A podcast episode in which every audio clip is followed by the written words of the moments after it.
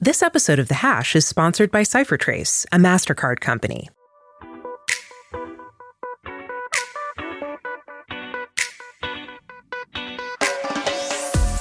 This is the Hash Podcast. Stay informed with the latest on Bitcoin, ETH, the metaverse, Web3, and more. All on the Hash for your ears. You're listening to the Coindesk Podcast Network. Seward, I got Jen Sanasie, Adam Levine, and Will Foxley with me today.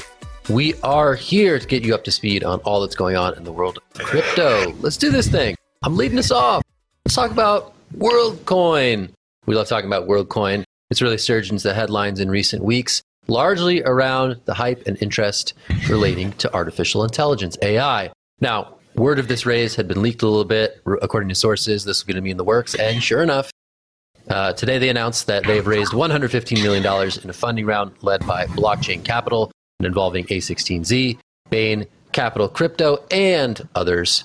Let's talk about WorldCoin. I think this is less a bet on the value of another coin and more a bet on the importance of systems that may counteract the rise of AI. And that's very much a big part of what is being announced here by Blockchain Capital in a post written by Spencer Bogart he talks about this proof of personhood concept as being the real secret sauce behind this project as the AI rises up.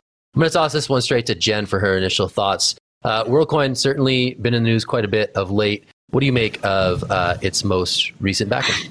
$115 million. This is crazy. I feel like we haven't spoken about a raise this big in at least a year. Maybe we have. All the days just kind of blend together for me. But Zach, you're right. I think about two weeks ago, we spoke about this new product that they launched that offered up a solution for authenticating humans in the age of AI through this like biometric retina scanning orb. And I think it's really interesting how they've been able to pull their narrative together, right? So now they're offering a solution to uh, an issue that we've been discussing as AI accelerates faster and faster. And they also have this crypto wallet that's part of their product that's supposed to be this really stripped down, much simpler way to hold your coins and store your assets. And so I think that they've developed a really interesting narrative, especially given what's going on in the news right now with wallets and AI. And they've, they have some big backers here, right? They have A16Z. I think I saw Bain Capital there. And so I think that they probably were able to craft a really compelling story, uh, get that in front of VCs and raise this money. I think it's a strong and good bet for VCs who are waiting out the bear market. But Zach, I saw your hand go back up. Yeah, I just want to do one last kind of note on the narrative before we maybe riff on this pivot to AI that people in the world of crypto are very fascinated by. But I think, like, as it relates to the story being told here by Blockchain Capital, which is the lead investor, credit to them for really leaning into it, right? In the announcement, Spencer Bogart is very much like, I thought this was an Orwellian nightmare. And then we did our research, and our opinion has changed such that we're willing to invest major dollars in this project going forward. So, to funders and projects out there, I think that's a fantastic way to communicate a message. Lean into the controversy, lean into the stuff that's already out there in the ether being discussed about this project. Don't try to sweep it under the rug, but tell me that you know of some of that drama and tell me why you're not daunted by it. And I think that was a really effective sort of technique here in announcing this funding round. So that's just the last thing on the narrative, but I definitely want to toss it to Will for his thoughts. Yeah, I mean, nice of them to pivot, but at the same time, basically, there's a token you can always get out of your investment. So I, I don't think it was too risky for them here in the long haul. I think maybe the question here is like branding, imaging, and marketing in the future. A lot of people do not like WorldCoin, and for very specific reasons. I think it is Orwellian, like you said there, Zach. People think like Bitcoin and WorldCoin are sort of like two very distinctly different projects. One very libertarian ethos, the other more authoritarian, or at least like uh, kind of like getting that way, right? Like maybe uh, the people at WorldCoin wouldn't say it's authoritarian, but there's definitely something there with the fact that they're scanning everyone's eyes or like keeping this data uh, on different repositories. They are anonymizing it, but a lot of people have concerns about this, and I think for good reason. So we do have like a little bit of a clash there. Now to the AI stuff, I, I do think that like we need to set a little context here because it's a great part of this conversation. A lot of people do think that crypto can be something that does solve AI. So not just like a WorldCoin solution, but think about like the public private key pairing, right? So we do see some people be like, hey, why don't I log into a website with my crypto tokens as opposed to logging in with Google or logging in with my Facebook account, right? So a lot of times these Web2 apps, they use Facebook or they use Google to make sure that you're a real person interacting with their real product. But people don't always like that and they don't like their information being linked. So there's this new project called Sign In with Ethereum. It's been around for a few years now. And it's sign in with my public private key pairing, keep my information, and the website understands that I am a real person that owns this wallet. Now, WorldCoin kind of goes a step further, right? It's like I'm going to scan your face, I'm going to get your data, I'm going to keep it, and then there's going to be some sort of token associated with it. It's a little bit different. But that being said, like the the general idea of crypto and AI solving the problems that they both bring to the table are there and are present, and this is just an extension of that. Adam, I'll throw it over to you. Yeah, I'm not convinced there's too much there, honestly, between sort of blockchains and the world of AI. The world of AI is moving in kind of a different pace. And although it is possible, certainly, and there are some problems that could be solved, I think that these are uh, both disruptive technologies on their own trajectories uh, and will remain so for quite some time, even if there are many projects. And I have talked to a number of people who are like, hey, we need a Bitcoin LLM. I've had that conversation like three times in the last two weeks. So there's definitely something there. Specifically about WorldCoin. So WorldCoin's trying to solve a really hard problem that's really important that they're probably not going to be able to solve. And it's audacious. When you look at these raises, it's sometimes instructive to look at who are the people not on the funding side, but whose project is it? And when you look at somebody like Sam Altman, that's a dude who prints money, right? Like it's, uh, again, like much of kind of the venture capital conversation is less about projects and more about the kind of comfort that you have with a particular person who you are investing in. And Sam Altman has clearly proven himself as somebody who's able to raise large amounts of capital and deliver on projects, although not everything that he does is a, is a success. It's worth kind of just talking about kind of the other side of the story, which is that that hard problem that they're trying to solve, which is how do you get around the global Sybil problem, right? If you're going to do something like universal basic income, how do you pull that off in a way where it isn't just going to be totally abused by, you know, billions of people around the world? Uh, and more importantly, so that you know people who sort of systematically cheat, like organizations and stuff like that, can't like acquire information that would allow them to benefit where they shouldn't. And that's kind of where I think this starts to break down. Is that to the extent that you you know incentivize eyeball scans, well, all you're really doing is saying, hey, if you want to steal my identity, you need to steal my eyeball, or at least something that can look like my eyeball. And I don't think those are good incentives to set up.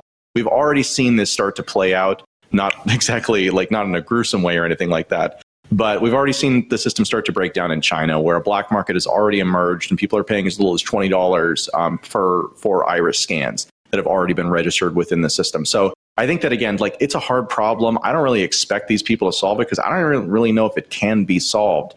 And I think the problems that we have are kind of uh, deeper than than it goes. But we'll see what happens. Zach? I just wanted to echo that I think Sam Altman is the new main character in the world of tech, and this is very much a bet on Sam Altman, right? It's it's addressed in the post. Sam and Alex are the co-founders. Blockchain Capital thinks Alex might become a household name soon, but it is very sure that Sam Altman is sort of the main character in the world of tech, and now also potentially in the world of crypto, which is kind of fascinating to watch unfold. Jen, what's the last word on this one? Yeah, you know, we say so much when we talk about this project, like scanning your eyeballs is scary and who would want to do this? And as I was reading the story, I thought like as soon as convenience is introduced and there is a reason for people to scan their eyeballs, they're going to do it. You look at Clear at the airport, that's a private company. As soon as you see that long line, I've witnessed people without thinking twice sign up for the app, scan their biometrics and pass the line. And so I, I just have to say, we say that all the time, but as soon as convenience is introduced, people are going to be scanning their eyeballs. We That's love fair. the orb. Anyway. we should get one on the show just for fun. Okay, let's go over to a different subject. Let's talk about FTX. Was Shaquille O'Neal served the other day at a NBA conference finals game? Let's take a look at this video from the game itself. You're my favorite player. I just want to say congratulations, my brother. And thanks for getting me in trouble. Don't say nothing. yeah, be quiet. That's a video from the Western Conference Finals between the Celtics and the Miami Heat. Uh, this video is just serving up some speculation about Shaq and FTX, and also another project called Astrals, an NFT project that Shaquille O'Neal was involved with. According to Wall Street Journal, Shaquille O'Neal was successfully served FTX paperwork at this game. And it's speculated that Steph Curry, who was also involved in this whole debacle with FTX and promoting it, uh, was also in a conversation here live on TV with Shaq.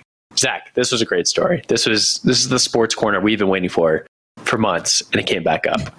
iconic, absolutely iconic. Talk about the value of a good brand ambassador. When Steph Curry is passing the rock to Shaquille O'Neal to get him involved in what ended up being one of the greatest scams, allegedly, in crypto history. Absolutely amazing, and we get to watch it roll out in real time. I don't know. I'm a little bit suspect about this lawyer team that's been trying to serve Shaq. They sort of claimed mission accomplished, and then later it became revealed that they just threw the papers at his car as he was driving away, and he disputed that as being properly served his due process. So I'm going to need some photographic evidence. Maybe it's out there on Twitter uh, of you know this process server who, according to the story, bought a ticket to the game, walked up to where Shaq was doing his TV show, and gave him his papers. I want to see some proof of that because the lawyer who's been uh, telling this story in the past, I think, has been a bit, let's see, liberal in his interpretation of uh, of what qualifies as getting served. So I am withholding judgment there, but this to me just is an utterly fascinating story about the upper echelons of crypto and celebrity and the legal process when it all goes south. So anyway, just a really funny moment. Will, I'm glad you highlighted it. Yeah, this is like a curb your enthusiasm uh, like storyline here. And Zach, to your point, I was reading a Pro Football Talk earlier today about this whole episode, and apparently a fan at the game was able to uh, know that Shaq was there at the game previous and that he'd be at the next game and was able to snipe a photo of Shaq with the FTX paperwork in front of him. The image was not linked on the story, but apparently the lawyer team does have that image proving that he was indeed served at like the former it. FTX like arena. Oh, it's just so there's so much going on. It's just so amazing. The arena that was emblazoned with FTX and had its name on it even after the shameful collapse of this crypto empire. Oh, just eh, you couldn't write you couldn't write a better storyline. The fact that it went down right there, amazing. It's so good. We have to say so that person who served the papers, who bought the ticket to the game, who served Shaq the papers, he later got kicked out at Shaq's request after he was served the papers. And they're just like every paragraph of this story is just another layer of laughter for me. But the one serious thing I think that we can take away from this story before I pass it off to Adam is the role that celebrities are going to play in crypto moving forward, right? Because Shaq's main defense here is I was just paid to be a part of the advertisement. I didn't have anything else to do with it.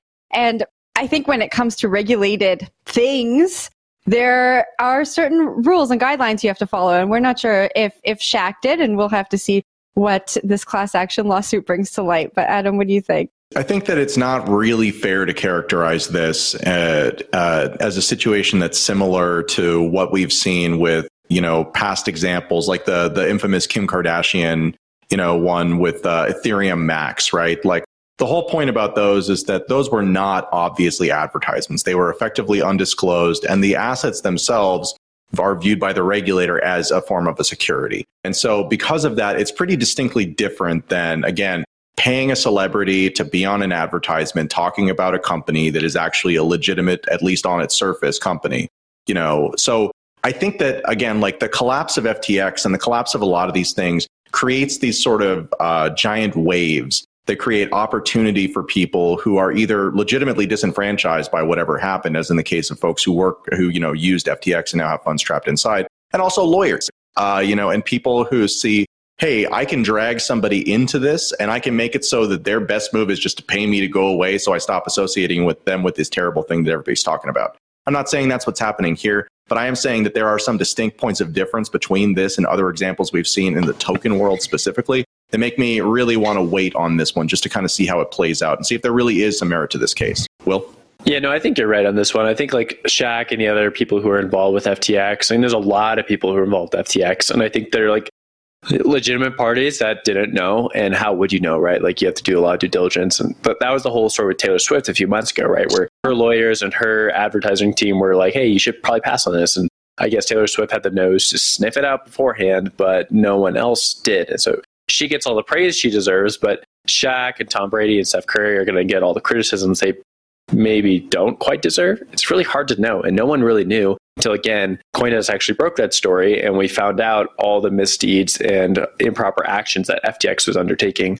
Uh, and now we have Sam Bankman-Fried living in his parents' basement in California, awaiting trial in October. So I, I don't think we could put Shaq on trial, but I do think that we can put this whole serving case on trial and say it's an A plus in terms of drama and comedy because it has been awesome. I hope there's more details that come out in the near future. Here, here. Good stuff.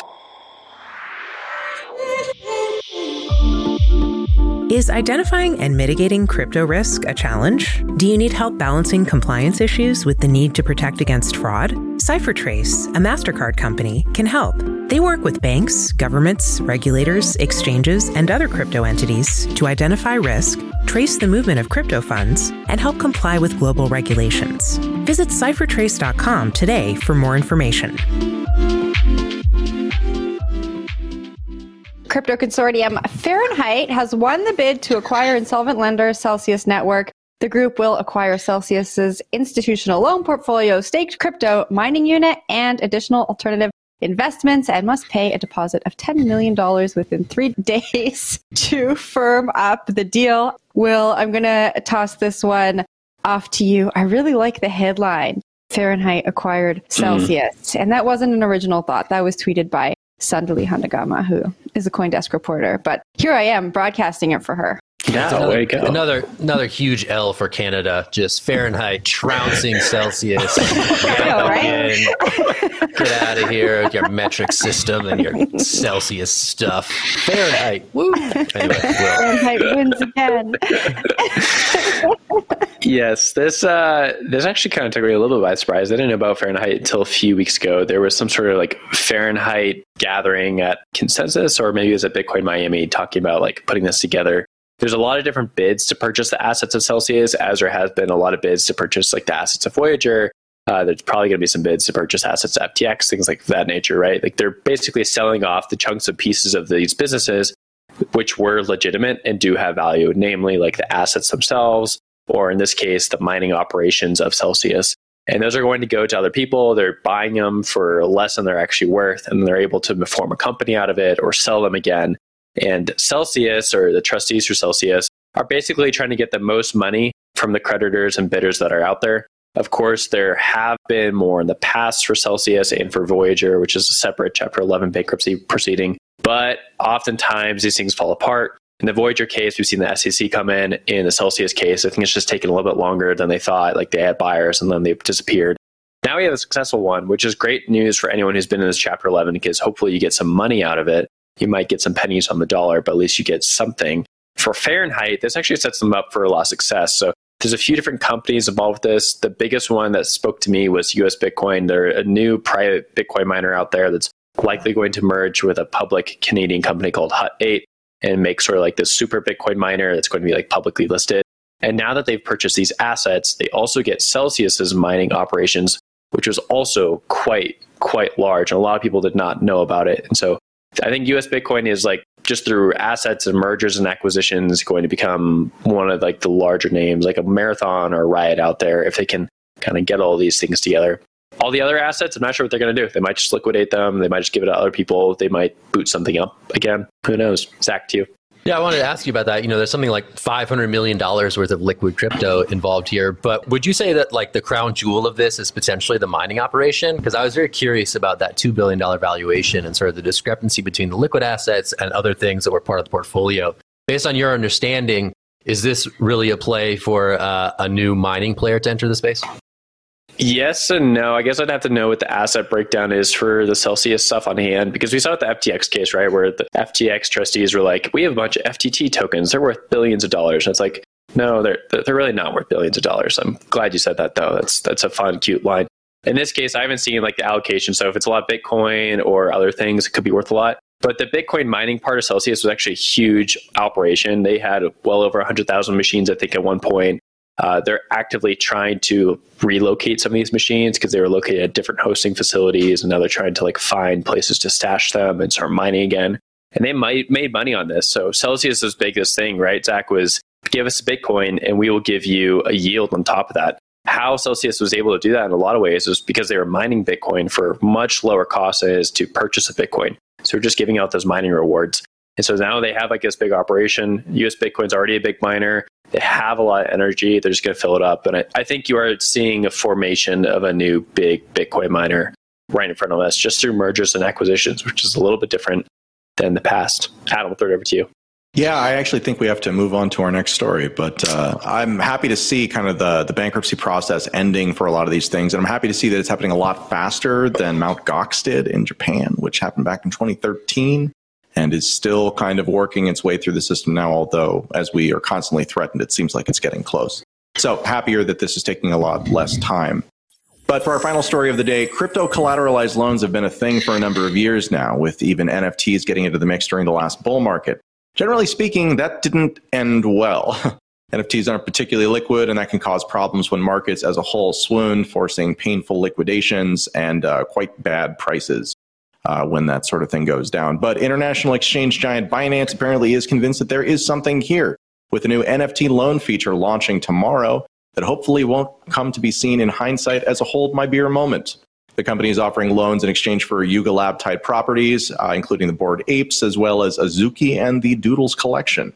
That makes sense to the extent that any of this does to me. And the company says that they're offering this feature to allow collectors to allow them to, quote, participate in the market without having to let go of their precious NFTs, end quote. At least that is the hope. Zach, am I too negative about this? I feel like I just like I, I have nothing positive to say about this except that y'all gonna lose a bunch of money at some point in the future and you're gonna be really, really unhappy about this choice. My precious, precious. Uh, I think you are being slightly negative, sir. Right? People want liquidity from their various crypto assets, right? They want to be able to to uh, use the thing without necessarily being able to part with the thing. And to my mind, that's really like the major innovation of DeFi, right? You can use your crypto without having to sell it. So the idea that this would be extended to the world of NFTs, I think is certainly something that makes sense.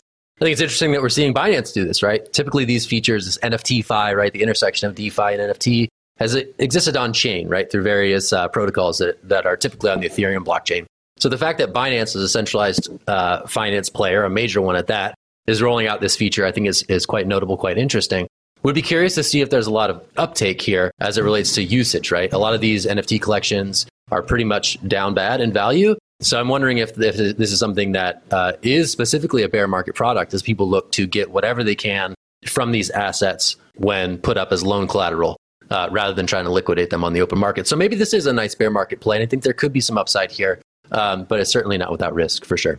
Jen, I'll toss it to you. I have some numbers for you that might answer some of your questions. So DappRadar recently released a report on Blend, which is an NFT lending platform released by Blur, which is an NFT fi marketplace.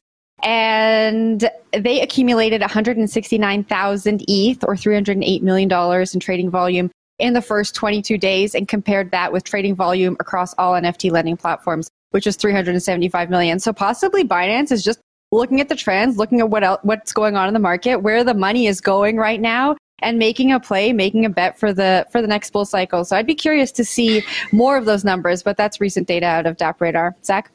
Yeah, I love that you brought up Blur. I think just stepping back a few steps, like Blur and the sort of the professionalization of the NFT trading world, I think is something that very much animates decisions such as these, right? Like OpenSea was the retail conversation, it was the top dog. And then all of a sudden, Blur came out and sort of catered to a more professional style NFT trader. And all of a sudden, they're the top dog, right? So I think that may be animating some of these other decisions to roll out more sophisticated products relating to NFTs as an asset class. And I think Binance may be trying to ride that wave a little bit as introduced uh, by Blur's emergence uh, on the market, and it's uh, like it, it, it, taking over the top spot from OpenSea in a relatively short order. So maybe that's sort of the subcontext of what's going on. Again, speculation on my part, but I'm glad you brought up Blur, Jen. Uh, I'll toss it down to Will for his thoughts. Yeah, I want to go back to what Adam was saying, that the speculation on this or how you feel about it. Because when I first read this, I was like, oh, great. Like, do we really need something like this? But then I was thinking about it. I was like, you know, Binance isn't going to launch something where they're not going to make money and where there's not going to be a stability, and they will wind it down if they don't think it's going to last. Like they've done that many, many times. They've created as many markets as they have uh, wound them down. So I think that's one part of it. And then also with a lot of these things, it's under collateralized. So they're, they're not going to let you take out more than the value of the NFT. And that value is going to be like 30% or 50%. It's similar to the Coinbase offering from like two years ago, where they allowed you to take a 30% loan based on the Bitcoin that you had at Coinbase. And so it's mark to market, as you say, is relatively lower than like the asset value. So it's, it's going to be different when they roll this out. And I think it will probably be okay. Though, for what it's worth, I have been waiting for a lot of these NFTs to go to zero, and then you'd be in a different situation, right? So who knows? So, final thoughts from me. So, uh, again, as far as Binance is concerned, this is a no lose situation. There's no situation in which they they lose here. Again, they either win because they make fees off the thing. They they again they win because they provide more liquidity, which then allows people to purchase more, you know, and do more trading on their platform, which is what they want to incentivize anyways. The challenge comes when again, like how many people over the course of the bull market or over the course of the last number of years have you know taken out large loans against very much more liquid crypto than this? And then found that when times get tough they get tough all around.